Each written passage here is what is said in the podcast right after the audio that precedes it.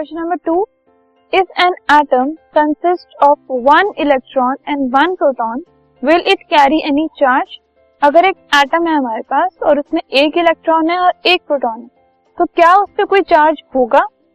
तो अगर एक एटम के पास एक इलेक्ट्रॉन है और एक प्रोटॉन है तो उसके ऊपर कोई चार्ज नहीं होगा, ठीक है?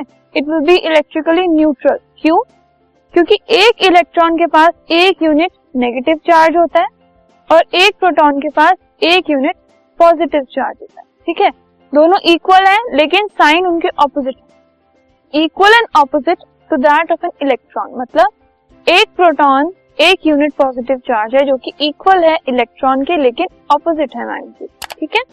तो नेट चार्ज अगर हम देखें तो एटम के ऊपर ज़ीरो हो जाता है, क्योंकि दोनों चार्जेस सेम है। और ऑपोजिट है। तो वो एक दूसरे को बैलेंस कर देते हैं कैंसिल कर देते हैं।